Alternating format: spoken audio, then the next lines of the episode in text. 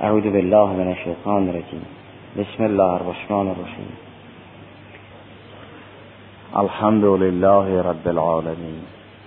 در تفسیر کلمه مبارکه هم ملاحظه فرمودید که هم مخصوص خدا سبحان است بلا غیر.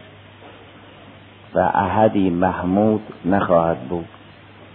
و هر مقام یا شخصی که محمود هست در حقیقت شعنی از شعون فاعلیت خدای سبحانه و هر انسانی که این حق را بهتر بشناسد به عالی ترین مقام نائل می شود و چون هیچ انسانی همانند رسول خدا علیه آلاف و تحیت و سنا این وظائف را نه بهتر می شناسد و نه بهتر عمل می کند لذا حضرتش به مقام محمود راه می یابد گرچه در خصوص حمد مثل تصمیه آمدد که هر کاری که به حمد خدا شروع نشود بی نتیجه است.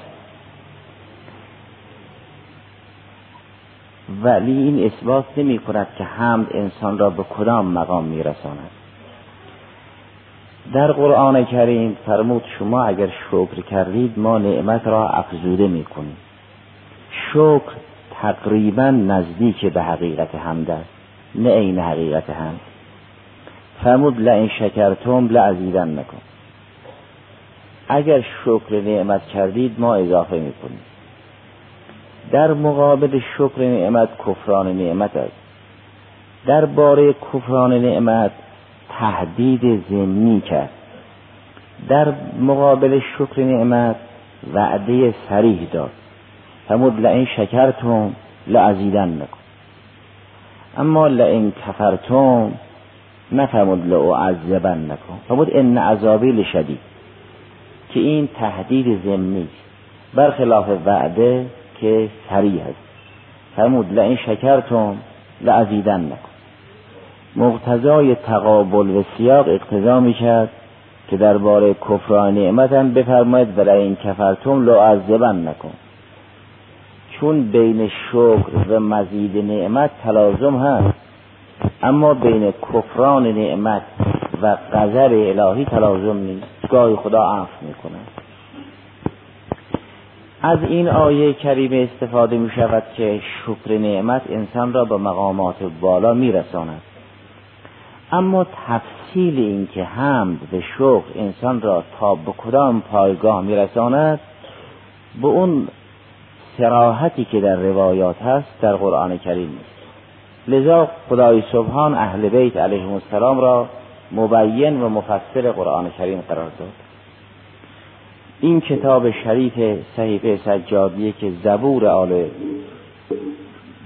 بیت و اهل بیت است دعاهایی که دارد هر کدام به نوبه خود شرحی از شروع آیات قرآن کریم. است اولین دعای این صحیفه مبارکه دعای حمد فرازهای از این دعا رو ملاحظه میفرمایید که حمد را چگونه معنا می‌کند و اثر حمد در بعد سلب و اثبات چیست؟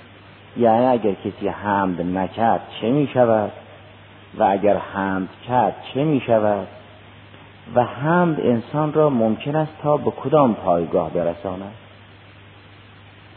اولین دعا از این صحیفه مبارکه سجادی.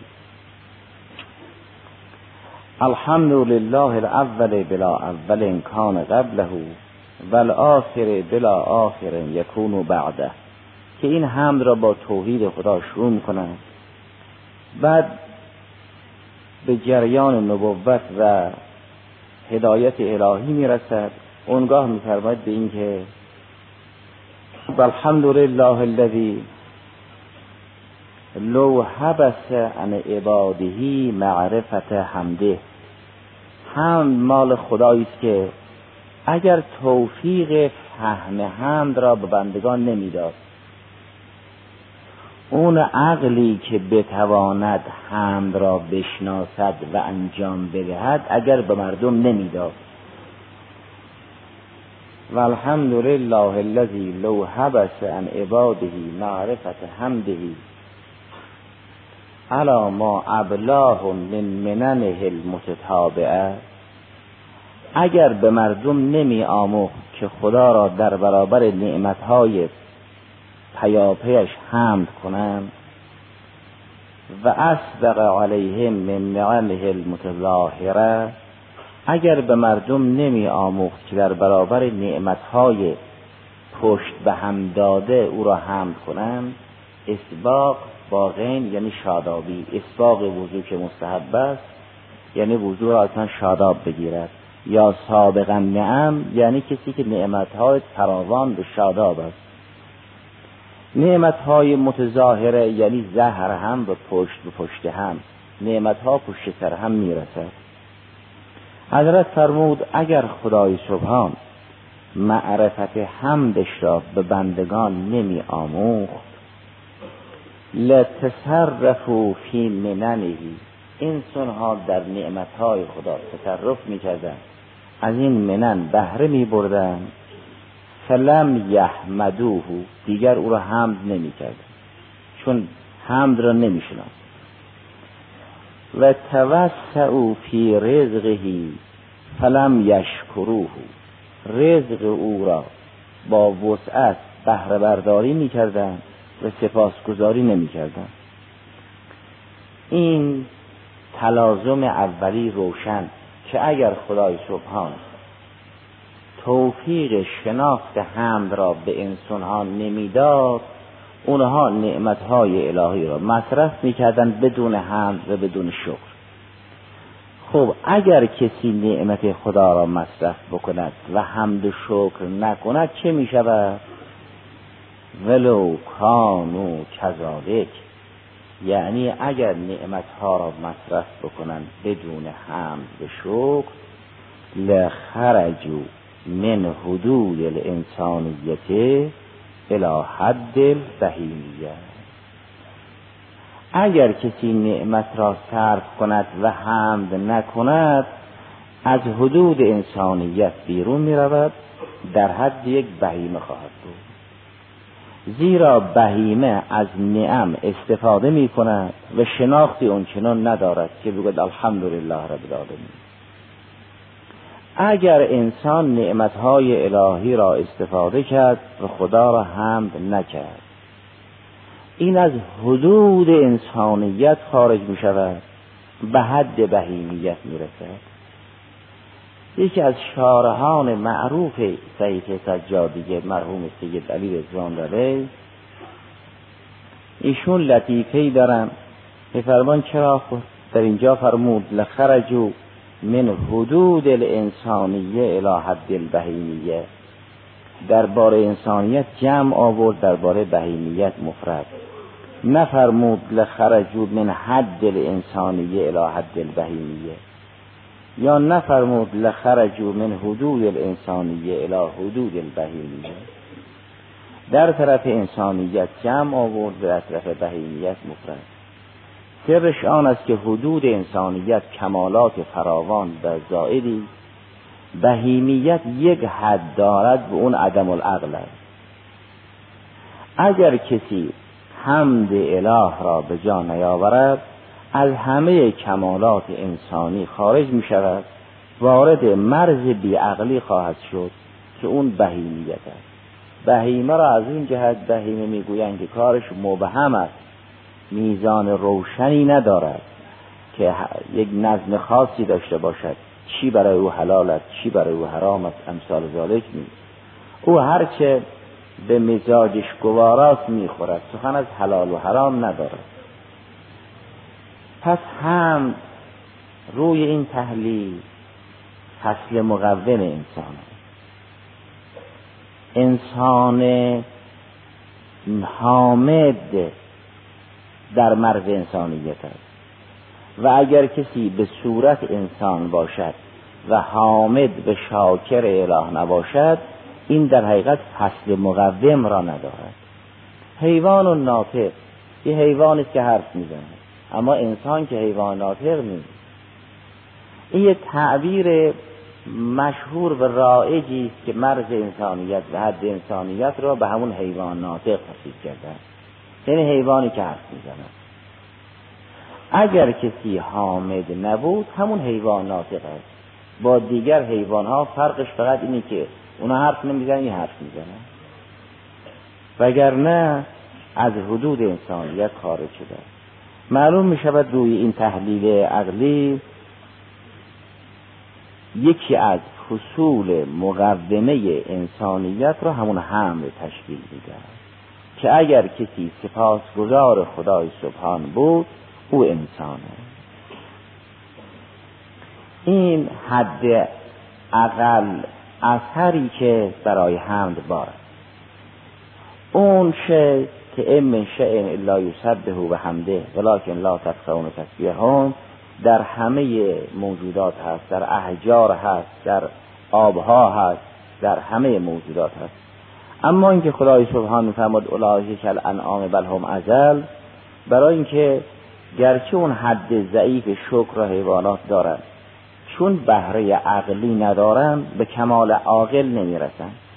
انسان با داشتن کمال عقلی اگر عقل خود را در خدمت شهوت و غضب پیاده کند در حقیقت می شود حیوان یا از حیوان پستر زیرا حیوان فقط در همون حد شعور حیوانیش به این فکر است که شهوت و غضب را تأمین کند.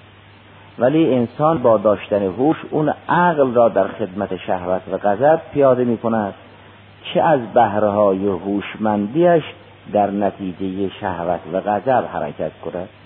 این همون بیان است امیر سلام الله علیه است که فرمود کم من عقل اسیر تحت هون امیر.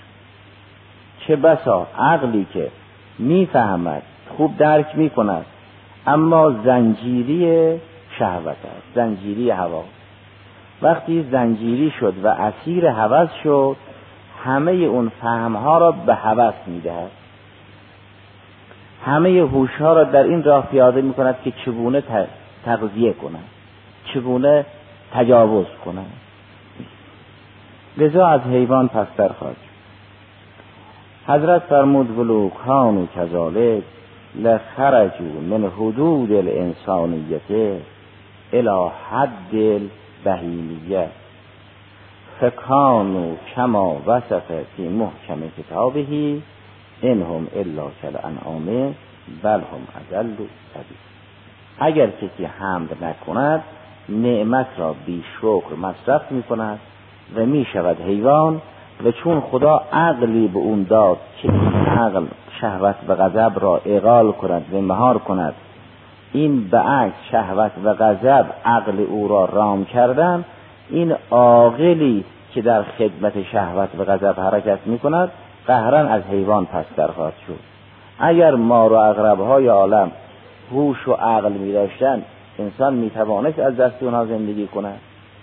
اگر گرگ ها عاقل بودن ممکن بود از دست اونها کسی بتواند زندگی کند. این استکبار جهانی که همه را به سطوح برده چون اندیشه را در خدمت غضب دارد پیاده می کند اینه که همه را به سطوح برده. اگر درنده ها عاقل می بودن هرگز زندگی میسر نبود. این هم الا کل انعامه بل هم ازل سبیل تا اینجا اون بعد سلبی هم که اگر کسی حمل نکند چه می شود اما بعد اثباتی قضیه که اگر حمل بکند به کدوم مقام می‌رسد؟ اون را از تشریح می‌کنه بعد از اینکه مسائل توحیدی را تبیین می کند مسائل اخلاص را بیان می کند مسائل این که خدای سبحان به ما توفیق داد که موحد باشیم و از الهات منزه باشیم اونگاه این چنین میفرماید. و الحمد لله علی ما عرفنا من نفسه و الهمنا من شکره و فتح لنا من ابواب العلم به ربوبیته و دلنا علیه من الاخلاص له فی توحیده و جنبنا من الالهاد و شکه فی امره. یعنی خدای را شد که هم در مسائل علمی به ما بینش توحیدی داد هم در مسائل عملی به ما ایمان و اخلاص مرحمت کرد. یک بخشش مربوط به معرفت است یک بخشش مربوط به ایمان. چون ممکن است کسی بداند به ایمان نیاورد. عمده مسئله ایمان است بعد از علم. اونگاه مقام این حمد را بیان می‌کنند ما چگونه حمد بکنیم خدا را؟ حمدن نعمرو بهی فی من حمده من خلقه. حمدی که خدای سبحان با این هم ما را هم عمر و هم حیات و هم زیست با حامدان قرار بده. که در ردیف حامدان و شاکران باشیم. به همین اندازه اکتفا بکنیم که در ردیف حامدانیم یا نه از اینها هم جلو بزنیم. چون یکی از مسائل دینی اینه که در خیرات سعی کنید جلو بزنید و برنده باشید.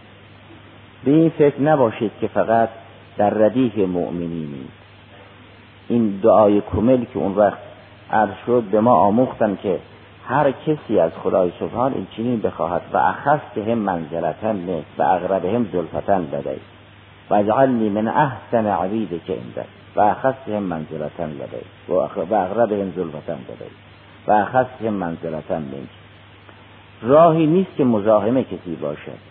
چون در راه خیر هیچ تزاهمی نیست. اینطور نیست که اگر همه بخواهند به اونجا برسن مثلا زحمتی باشد یا تزاهمی باشد به درگیری این چنین نیست. همین که انسان از مرحله خیال و وهم بالا آمد نه کسی مزاحم اوست نه او مزاحم کسی. و اینقدر همت بلند است در این دعا که گفتند به خدا عرض کن خدایا مرا از همه بندگانت مقربتر قرار بده. همه راهشون برای این امر باز. اونگاه حضرت عرض بکند حمدن نعمرو بهی فی من حمده من خلقه و نسبقو بهی من سبق الى رضا. اونها که سابقینن به کوی رضای حق در حرکت به شتاب زدگی حرکت بکنن ما هم با اینها مسابقه بدیم. که از اینها عقب نمانیم و نسبق بهی من سبق الى رضاه و عده اونگاه راه این حمد را تشریح می‌کند که این حمد در دنیا چه می‌کند؟ در برزخ چه می‌کند؟ در قیامت چه می‌کند؟ به انسان را به کدوم پایگاه میرساند؟ حمدن یوزی او لنا بهی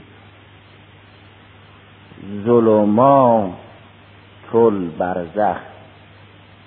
ظلمت های برزخ به وسیله این روشن می شود یعنی دیگر بعد از مرگ برای ما تاریکی نباشد. برزخ طبق روایات همون قبر است. انسان چهار عالم ندارد یکی دنیا یکی قبر یکی برزخ یکی قیامت. سه عالم دارد دنیا برزخ قیامت. که برزخ همون قبر است. عالم قبر همون عالم برزخ است. وقتی از امام علیه السلام سوال می‌کنن برزخ از کجا شروع می شود فرمود منزل قبر از همون تلیعه قبر برزخ شروع می شود که عالم برزخ غیر از عالم قبر چیزی دیگر نخواهد. و هر کسی برزخ دارد و هر کسی عالم قبر دارد. و تاریکی های برزخ با این حمد روشن می شود در اونجا چیزی نیست که تاریک بکند جز گناه و چیزی نیست که اون صحنه را روشن بکند جز اطاعت به ثواب. وقتی ظلمت ها و تاریکی های برزخ با این حمد روشن شد انسان راه برزخ را که باید بپیماید و وارد قیامت کبرا بشود با آسانی پی کند کسی که راهش روشن است با آسانی اون راه را طی می کند لذا فرمود همدن یوزی او لنا بهی ظلمات البرزخ. ازاء یعنی تنورت یا نه هم به وسیله خودش ظلمات برزخ را برای ما روشن کند. یا خدای سبحان با این حمدی که انجام دادیم تاریکی های برزخ را برای ما روشن کند. و یسهل علینا بهی سبیل المدعت راه بعثت و زنده شدن بعد از برزخ را هم آسون بکند.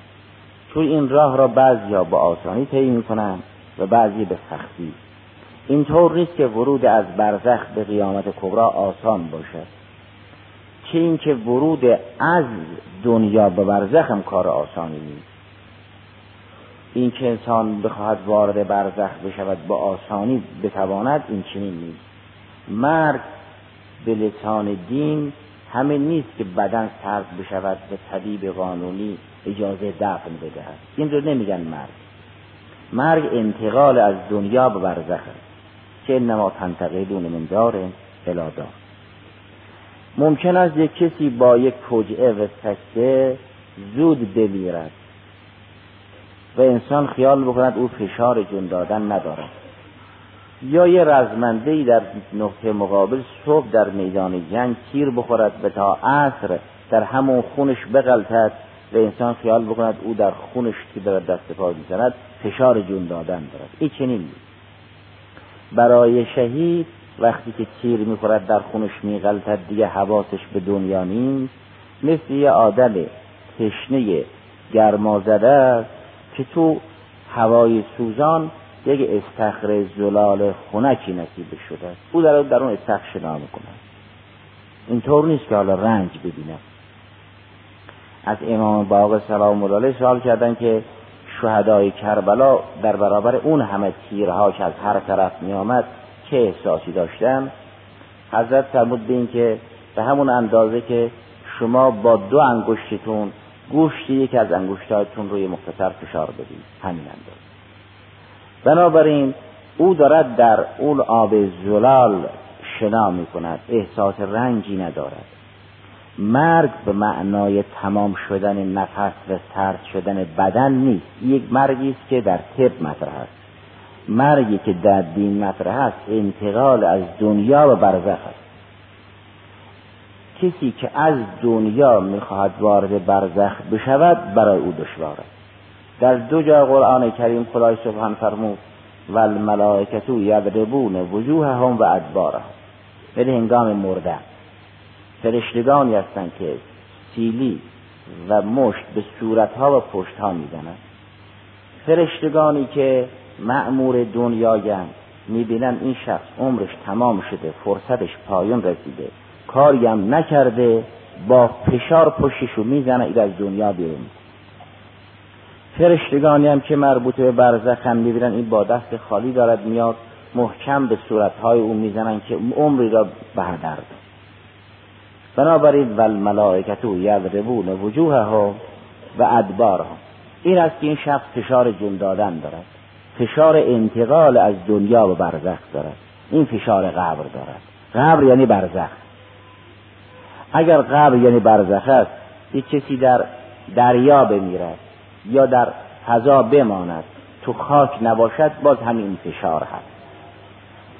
اگر کسی توانست با آسانی از دنیا وارد برزخ بشود با آسانی هم از برزخ وارد قیامت کبرا خواهد شد. حضرت در اینجا میفرماد به این که این هم راه رفتن از برزخ به قیامت را آسون می‌کند. چون انسانی که حامد و شاکر است قلبا معتقد است ولی نعمت او خداست. و نه می‌گوید کسی به من هر نعمت داد و نه من خودم زحمت کشیدم عالم شدم. چون این فکر که من خودم زحمت کشیدم عالم شدم همون حرف قارون است. منتها او درباره مال گفت این شخص درباره علم می‌گوید. اگر کسی بگوید انما اوتیته علی علم اندی من خودم زحمت کشیدم و پیدا کردم این روحش روح حامد نیست. گرچه بگوید الحمدلله رب العالمین. یه حمد زبانی داره. خیلی ها آمدن درس خوندن نشد. خیلی ها می‌خوان بیان درس بخونن نمیشه. اگر یک کسی آمد چهار کلمه یاد گرفت باید بداند به اینکه ما بکن من نعمت من الله چی که دلش نخواهد عالم بشود؟ شما حضور دارید می‌بینید. هزارها نفر میان چند نفری توشون در بیاد. چه دانشگاه چه حوزه چه در کارهای دیگه. این نیست که افراد دلشون نخواد عالم بشن یا تلاش نکنن. این چنین. بنابراین کسی خود را طلبکار نباید بداند. اگر یک کسی گفت من خودم زحمت کشیدم این هرگز به حقیقت هم نرسیده چون ما بکن من نعمتین فمن الله. او ولی نعمت خودش نشناست اگه کسی ولی نعمت خودش نشناست چگونه می‌تواند هم بکند؟ اون حمدی که انسان را با آسانی وارد برزخ می‌کند و فضای برزخ روشن می شود این روزتون من ریاض الجنه خواهد بود. و به آسانی هم از برزخ وارد قیامت کبرا می شود اون حمدی است که قلبا و اعتقادا و خلقا و عملا انسان را حامد کند. این هم این شخص هنوز از دنیا وارد برزخ نشد. لذا در این تلقینه های میت ملازم فرمایید به این میت جمله های می‌گویند یکی از فرازهای این است که بدان که ان الموت حق و ان القبر حق. خیلی ها براشون روشن نیست که مردن. چون انسان وقتی بدنش سرد شد مثل اینکه خوابی این سلسله خاطراتی دارد. اما حالا دوباره می‌تواند به بدن برگردد یا نه؟ برای خیلی ها روشن نیست که مرده. اونگاه یه چیزایی رو مشاهده می کند و این کلمات رو هم می شنود و می فهمد که دارد منتقل می شود به مانند آن. اگر چون که مرگ به معنای انتقال است انسان تا از تک تک این علاقه صرف نظر نکرد وارد برزخ نمی شود و تا از تک تک این علاقه قطع علاقه بکند طول می کشد انسانی که می میرد مثل اون آدم معتادی است که او رو بگیرن همه مواد را ازش بگیرن و این اعتیادش بماند. اعتیاد هست متعلق عادت نیم او در عذاب علیم گرفته. انسان معتاد به دنیا وقتی دل به دنیا به زن فرزند به زندگی بر وقتی که مرد مال و متعلقات رو از اون می‌گیرن و این علاقه هست. این علاقه مدت ها رو میسیزونه تا کم کم کم کم کم کم از جادش اونجا راه درمان هم که نیست که آدم معالجه کنن که اینه که اگر حمد باشد هرگز انسان خود را ولی نعمت خود نمی‌داند. نمیگد من زحمت کشیدم عالم شدم. من خودم زحمت کشیدم پیدا کردم. این چنین نیست. سخنش این است ما بکن من نعمت من الله. و همین علمی هم که انسان پیدا کرد با یک بیماری خیلی جزئی از یادش می با یه حادثه کوچک کوچک. یه بیماری هسته و مانندون یه فشاری که به مغز بیاد بعد از اینکه از بیمارستان آمده همه محصولات چه پنجاه سالش از یادش بوده این همچه عالمی خلاصه. و کسی نمی‌تواند بگوید من ولی نعمت خودم هستم خودم زحمت کشیدم پیدا کردم که. از برزخ سوال می شود که برزخ کی است؟ حضرت فرمود منزل قبر یعنی اولین لحظه که انسان وارد قبر می شود همون برزخ او. عالم قبر یعنی عالم برزخ. این هم ظلمات برزخ را روشن می کند یعنی حامد تو تاریکی نیست. و انتقال از برزخ و قیامت را هم آسان می کند.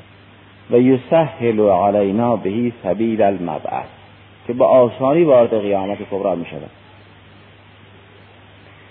و یشرف بهی مناظرنا عند مواقف الاشهاد. ما وقتی که رفتیم اونجا شاهدا همه حضور دارن موقف ما اونجا موقف خوبی خواهد بود موقف شریفی است. شاهدها اونایی که حاضرند و ناظرند. اعمال ما را در دنیا دیدن و در قیامت بخوان شهادت بدن. ملائکه هستن انبیا هستن اولیا هستن صدیقین هستن ائمه علیهم السلام هستن اونا که شاهد اعمال ما یعنی امروز می‌بینن ما چه می‌کنیم؟ فردا هم شهادت می‌دهن. انسان که حامد باشد وقتی در حضور اونها رفت در مواقف اشهاد یعنی اونجا که شاهدا ایستادن در اون موقف رفت شریف و گرامی چه روزی یوم تویزا کل نفسن به ما کسبت و هم لا یظلمون. در اون روز. اونگاه فرماید همدن یرتفع منا الى اعلا الیین. فی کتاب مرحوم یشهده المقربون. حمدی که ما را به اون عالی ترین مقام الیین برسان الیین یک کتاب است که ابرار محصول اعمالشون در اون الیین است که ان کتاب الابرار لفی الیین. و ما ادراک ما الیون کتاب مرغوم یشهده المقربون. مقربون بالاتر از ابرارند که شاهد کتاب و صحیفه اعمال ابرار. حضرت فرماد به این که تو را اونچنان حمد می‌کنیم که ما را به اعلا الیین برساند معلوم شود حمد یک سرات مستقیم است. حمد یک عقیده و اخلاق و عمل است که اگر کسی به این عقیده و به این خلق و به این عمل متصف بود به اعلا الیین راه پیدا می‌کنه حمدن تقر بهی عیوننا اذا برقت الابصار. یه عده در قیامت چشمشون بی نور است. در برزخ چشمشون بی نور است. این در احتضار هم چشمشون بی نور است. چشمشون بی نور است نه یعنی این چشم ظاهری. این چشم ظاهری که برای همه بی نور است نمی‌بینم.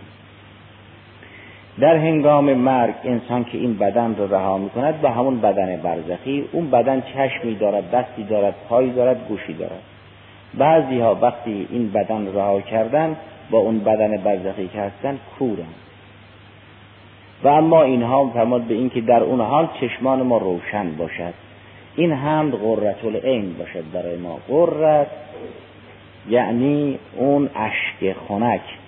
غار یعنی خنک. چون اشک یا در هنگام غم و حزن میریزد که اشک گرم است یا در هنگام نشاط و سرور میریزد که اشک سرد است. اشک سرد را می‌گوین قررت العین قررت یعنی خنک بودن. می‌گوین هوا غار یعنی هوای سرد خنک. لیل غاره او نهار غار یعنی نهار خنک. اشک خنک. اشک خنک همون اشک نشاط و اشک سرور است. در برابر اشک گرم. ولا قررت به معنای نور نیست. قررت العین نه یعنی نور چشم غریر العین نه یعنی کسی که چشمش نورانی است غریر العین یعنی کسی که چشمش خنک است اشک خنک دارد که کنایه از نشاط و سرور است ازا برقت الابصار و تبیزو بهی وجوهنا از اسودت الابشار. همدی که اون روزی که یه عده صورتاشون سیاه می شود ما صورتامون سفید باشه. چون یه عده صورتاشون سیاه خواهد بود یه عده صورتاشون سفید. یعنی خاطرات ما در صورت ما اثر می‌گذارد. اون نفسانیات ما در چهره اثر می‌گذارد.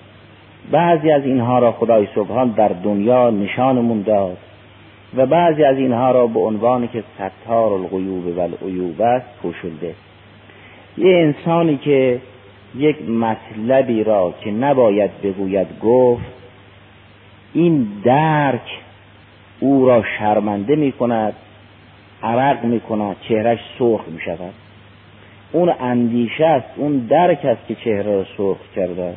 اون وصف نفسانی است که صورت سرخ کرد. یا اگر حراسناک شد اون حزن است که صورت رو زرد می کند پس نفسانیات در چهره اثر می کند یا در همه بدن یا در خصوص چهره. گناه صورت رو سیاه می کند و ثواب صورت سفید می کند خدای سبحان اون دوتا و امثال اون را در دنیا نشان همه داد. چون مهم نیست خب کسی خجالت کشی صورتش سرخ می شود یا غمگین شد صورتش زرد می شود این مهم نیست. اما اگر کسی گناه کرد فورا صورتش سیاه بشود این حیثیتش ریخته خدای سبحان که ستار است در دنیا اجازه نداد که گناه فورا باعث سیاهی صورت بشه. قیامت که روز ظهور حق است این خصوصیت هم ظهور می کند یوم تبیز فیه وجوه و تسود یوم تسود فیه وجوه و تبیز این چنین نیست که خاطرات ما عقاید ما نفسانیات ما هیچ مساسی با صورت و بدن ما نداشته باشد همونطوری که یک حرف صورت سرخ می کند یک اندیشه صورت زرد می کند یک حرف یا یک اندیشه صورت سیاه یا صورت سفید می کند حضرت میفرماد به اینکه اون روزی که عدهای بشرهشون سیاه هست ما با این حمد با چهره سفید محشور شویم. یه همچه مقام همدن تغر بهی عیوننا اذا برقت الاسرار و تبیز بهی وجوهنا اذا ردت الابشار همدن نعتقو بهی من علیم نار الله الى کریم جوار الله. این هم به بود سلبی اشاره داد هم به بود اثباتی. معلوم می شود اگه کسی هم نکند اهل شکر نباشد گرفتار عذاب خدا. و اگر کسی اهل حمد و سپاس باشد به کرم جوار حق می‌رسد. کرامت ظاهرا در فارسی معادل نداشته باشد. که ما بخواهیم کرامت را به فارسی ترجمه کنیم یک کلمه بسیط معادل او باشد این چنین نیست. ناچاریم از چند کلمه مدد بگیریم کرامت رو معنا کنیم. چون کریم غیر از کبیر است کریم غیر از عظیم است کریم غیر از شریف است. اون بزرگواری ویژه را می‌گویند کرامت که ظاهرا در فارسی معادلی ندارد. اینکه خدای سبحان عربی را به عنوان عربی مبین توصیف کرد به لسان عربی مبین روایت از ظاهرا از امام صادق سلام الله علیه است که این لسان تبین الالسنت ولا تبینه الالسنه این لسان توان اون را دارد که ترجمه خوبی باشد. همه لطائفی که در سایر فرهنگ ها و زبان ها هست عربی می تواند بیان کند. اما عربی لطائفی دارد که دیگر زبان ها او را نمی توانند تبیین کنند. لذا عربی مبین است. تبین الالسنت ولا تبینه الالسنتو او هر زبانی را می‌تواند بیان کند. اما هیچ زبان نیست که همه لطائف عربی را تبیین کند. لذا عربی مبین. کرامت یه همچه مقامی است. کریم اون انسان بزرگواری است که